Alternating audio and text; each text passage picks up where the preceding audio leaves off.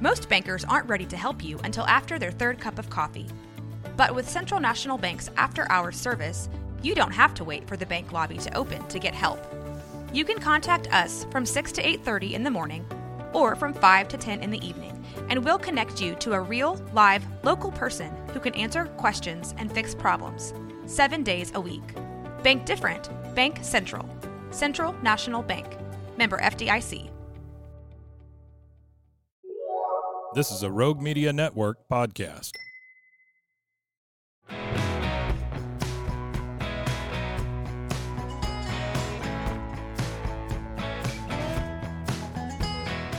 Well, good morning, everybody. It is a glorious Monday, January 8th. Yes, I think it is the 8th of January.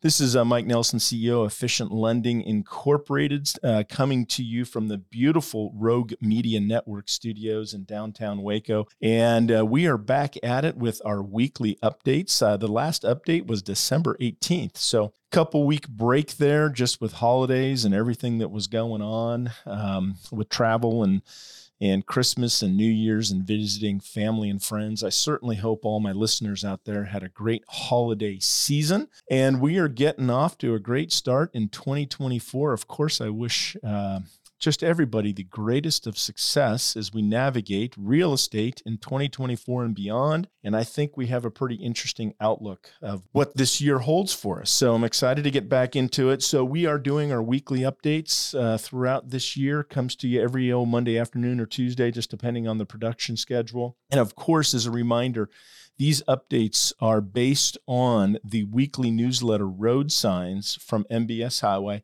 And again, if you don't know who MBS Highway is or Barry Habib, just Google them. Uh, Google the company MBS Highway, Barry Habib, and you'll come to find that he really is, his organization is really the de facto experts on mortgage financing and real estate in the United States. So this is a very reliable uh, good source of information. And uh, I post the uh, up, update road signs every week, every Monday uh, to my website. If you go to efficientlending.net, just go to the Learning Center, you'll see it. And I encourage people to check that out because you can actually download the printed copy of what this podcast is and where my updates are coming. And there's a little bit more color or information on that weekly update as well. And I just, you know, briefly want to make sure uh, I kind of cover this. This podcast is really about generational wealth and it's about legacy through real estate. It's just an important fabric in the United States and really around the world. But owning real estate and generating wealth and legacy through property ownership is just so foundational to the fabric of our of our country and our culture. And so uh, that's why we do this podcast. And the other piece is the reason why we do the weekly updates is because to really understand what's going on in the marketplace uh, in relation to mortgage financing and real estate, you have to be able to see the trends of inflation and employment and labor and housing and the trend of that information, what's happening week over week is one of the good key indicators that we want to use to really understand what the right decisions are, how we evaluate real estate. You know, what is the financial side of creating a home? Um, of course, you have the emotional side, but but we really focus on the financial side of, of mortgages and interest rates and building genera- generational wealth and legacy. So let's get into it. I'm just going to go over the headlines uh, from last week on MBS Highway. And I just to frame that up in a little perspective, the last update we did uh, on December 18th, mortgage backed securities, uh, when I say mortgage backed securities, I'm saying mortgage interest rates, closed at 101.42. And today it's uh, 101.38 rate. So that's about four basis points lower. And just want to make sure everybody understands when I give these numbers, I'm talking about yields. When yields go up, interest rates go down. When yields go down, interest rates go up. They're, they're opposite of each other. Let's give some perspective. Back in October 19th, the market closed at, and if you listen to these updates, what I was believing and thinking uh, was the bottom part, the inflection of the market uh, back in, in middle of October toward an improving market. And so when when we think that it bottomed out in October and started to improve, then we start thinking, okay, what would support that that thought or that belief that things are going to get better. And we would say, okay, interest rates are going to improve. We would say labor and inflation, inflation will be coming down, but maybe labor and hiring, the labor market might get a little worse. And lo and behold, since the middle of October, those things have been happening. So on October uh, 19th, the market closed at 96.512.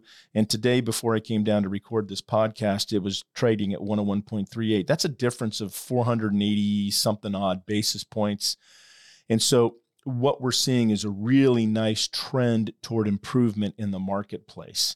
And just everybody understand a basis point is a hundredth of a percentage point. So a hundred basis points equals 1%. That's kind of how it looks like. All right, let's move into the headlines. And then I'm going to finish with a brief um, mortgage morsel as I do with every weekly update. So the headlines all about uh, this week, you know, summarizing what happened last week, they're really about labor and what was going on in the labor market. And that's kind of the cycle of news that we're in. And so, if you're listening to mainstream media, you may have gotten some conflicting information about what was going on in the, in the labor marketplace, which could have caused some confusion.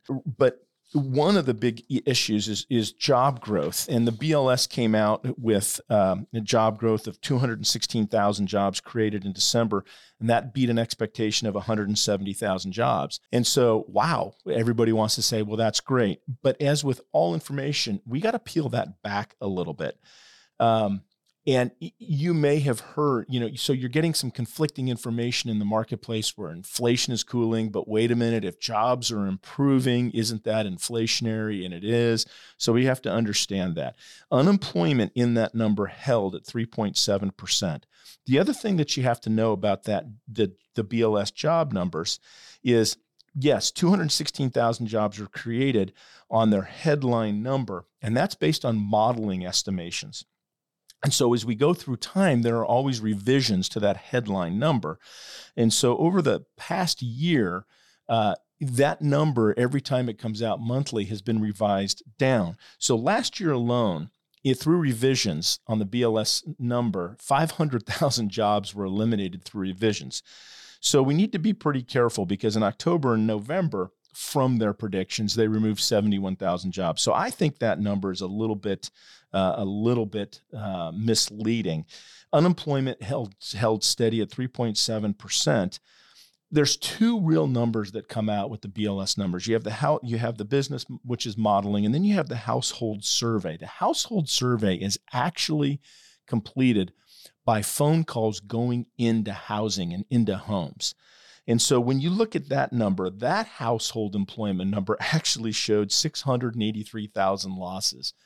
So now we've got these two conflicting numbers in the BLS jobs. And why does that matter and what's important? Well, just put that in, in your kind of your back pocket and think about it and let's see what happens next next week. But if you hear on mainstream media that jobs, you know, beat numbers, the employment market's going up and everything's great, that might be the bias of whatever news service you're looking at because when we pull that number back, there's some additional information. The private sector ADP, uh, that number came up, and this is done by ADP. There was a, a healthy bump in that number. 164,000 jobs were were created. But again, we need to look at that a little bit because most of those jobs were in hospitality and services. And of course, we have the holidays. So let's just put that number in our back pocket as well when we look at the AD, ADP report again uh, next month and see if there was any right sizing or seasonality to the, um, to the job opening.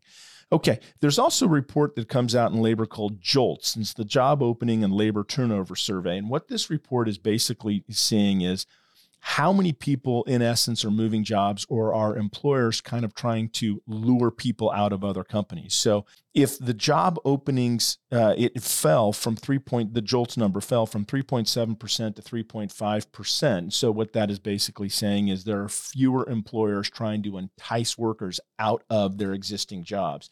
That would be more consistent then with the household survey that I just showed uh, discussed that showed job losses versus the business survey in the um, in the BLS numbers. So kind of some data points that we want to look at. The big discussion point that's important is the Fed minutes uh, are suggesting a rate cuts likely in 2024. This is a big headline. So the the Fed is citing that the decline in the Fed uh, the Fed's favorite inflation number CPI, and I believe CPI comes out this week. So we'll be talking about it next week if my calendar is right. So they're showing that you know we could have maybe rate cuts or possibly multiple rate cuts in 2024, uh, and they also acknowledge the Fed did that they don't want to be overly restrictive because if they have an overly restrictive financial monetary policy, it could actually harm the economy. So those are good headlines that we want to talk about. All right, that's the kind of the update on the headlines for this past week. My mortgage morsel, um, MBS Highway comes out every year with their annual predictive forecast for the 2024, the upcoming year, and so that content dropped today on my uh, on my subscription based um, services I get from MBS Highway. So I'm actually going to be pulling that presentation down. I'll be putting that up and I'll be running through it, and that'll go up on my YouTube channel. Um, and so you can review it if you're interested. It'll probably take me a day or two to get that up. Um, if you're on my email distribution list, you'll, you'll get notified as well. But to reach me, it's pretty easy. You can go to my website, efficientlending.net and all my contact information is there my youtube channel uh, obviously this podcast. I've got some great buyer and seller tools that you can check out as well. You can go to facebook uh, you can go to youtube it's just slash at efficient lending. But most importantly i love phone calls so please feel free to call me anytime at 720-419-3016 I wish everybody the greatest success in 2024. And thanks for joining my weekly update. And it's great to be back, uh, back working through the real estate market. Have a great January. Thanks for joining us on Mosaic, the stories of real estate. And a big thank you, as always, to Rogue Media Network and their support of this podcast. They're so appreciated. My name is Mike Nelson. I'm the CEO of Efficient Lending Incorporated, a mortgage company located in Colorado, Texas, and Florida. You can reach us at YouTube at Efficient Lending or on Facebook at Efficient Lending. And of course, I always love a phone call at 720 419 3016. Email works as well at mike at efficientlending.net. Efficient Lending Incorporated, NMLS 1876539. And my individual NMLS number is 1314188. As always, thanks for listening to Mosaic, the stories of real estate, and we look forward to connecting with you again on a future episode.